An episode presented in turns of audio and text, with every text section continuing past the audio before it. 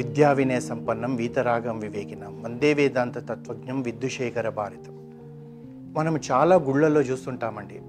స్వామి ఊరేగింపు కొరకు ఏనుగులను పెడతారు అక్కడ. అలాగే ఒక ఊర్లో ఒక గుడిలో ఒక ఏనుగు ఉంది.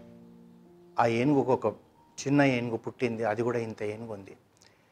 ఈ దాని ఏనుగుని చూసేవాళ్ళు మావటి వాళ్ళు ఏంటంటే దాన్ని ఏదో ఎప్పుడైనా ఉత్సవం ఉన్న రోజున దాన్ని పక్కనున్న కోనేరుకో నదికో తీసుకెళ్ళి దానికి స్నానం చేసి ఇచ్చి దాన్ని శుభ్రంగా తుడిచి దానికి ఇలా నామాలు పెట్టి దాన్ని గుడి దగ్గరికి తీసుకొని వస్తారు. ఒకరోజు అదే విధంగా తీసుకొని వస్తుంటే ఈ తల్లి ఏనుగు బిడ్డ ఏనుగు నడుస్తూ వస్తున్నాయి. అవి ఎంతో సంతోషంగా ఉన్నాయి. ఈరోజు ఊరేగింపు ఉంది. స్వామి నా పైన ఎక్కుతాడు. ఊరు ఊరంతా నేను వెళ్ళొస్తాను అని చెప్పి అవి సంతోషంగా వస్తుంటే అక్కడ ఎక్కడనో ఒక దగ్గర నుంచి ఒక పంది బురదలో దొర్లి అది పిచ్చి పిచ్చిగా గెంతుతూ వస్తుంది. వస్తుంటే ఈ ఆ పంది వస్తుందని చెప్పి ఏం చేసిందంటే ఈ తల్లి ఏనుగు మెల్లగా బిడ్డ ఏనుగుని ఇలా పక్కకు జరిపి పక్కకు జరిగి జరిగి జరిగి ఇలా వెళ్తున్నారు. ఈ బిడ్డ ఏనుగు అనుకుందంటే ఏంటి మా అమ్మ ఇలా జరుగుతుంది ఆ పందిని చూసి అనుకుంటే వీళ్ళు ముందుకు వెళ్ళారంటే ఆ పంది అలా వెళ్ళిపోయిందంట. వెళ్ళిపోయినాక ఈ బిడ్డ ఏనుగు తల్లిని అడిగిందంట అమ్మ మన శరీరం ఇంత పెద్దగా ఉంది మనకింత బలం ఉంది నువ్వు ఆ పందిని చూసి ఎందుకు భయపడ్డావన్నదంట. నవ్వుతూ అది చెప్పిందంట.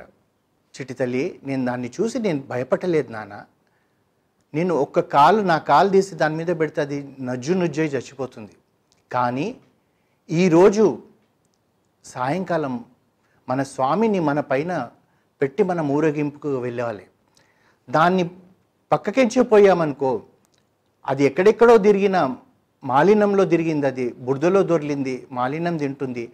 ఆ బురద మన పైన పడితే మన స్వామికి మనం పరిశుభ్రంగా వెళ్ళి స్వామిని ఊరేగింపులో తీసుకుపోయిన వాళ్ళమైతామా? కాదు.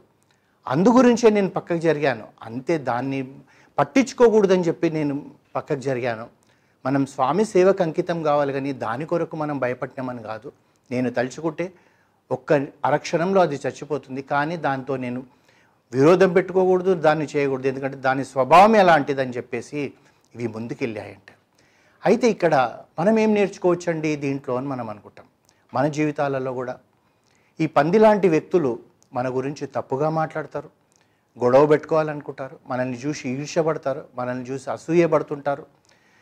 మనం కూడా వెళ్ళి దా వాళ్ళతో వాదించడమో కాదనడమో ఖండించడమో ఇవన్నీ చేస్తే మూర్ఖులకు మనం మనం ఎంత నిరూపించుకున్నా వాడు ఎప్పటికైనా సరే మనం చెడ్డవాడే అంటాడు కానీ వాడు మంచివాడు అన్నాడు. ఎందుకంటే మూర్ఖుడు కనుకనే వాడికి అలాంటి ఆలోచనలు వస్తాయి.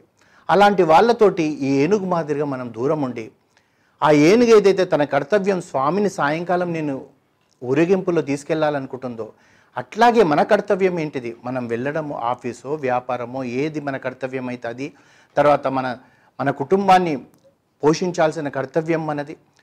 సంఘంలో నలుగురితో మంచిగా ఉండాల్సిన కర్తవ్యం మనది దీని గురించి ఆలోచించాలి కానీ ఆ పంది గురించి పంది లాంటి మనుషుల గురించి మనం ఆలోచించకూడదు.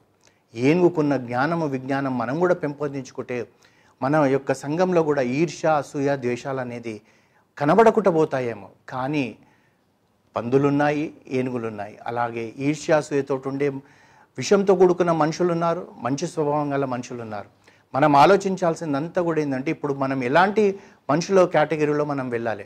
మంచి వాళ్ళ దాంట్లో ఉండాలా?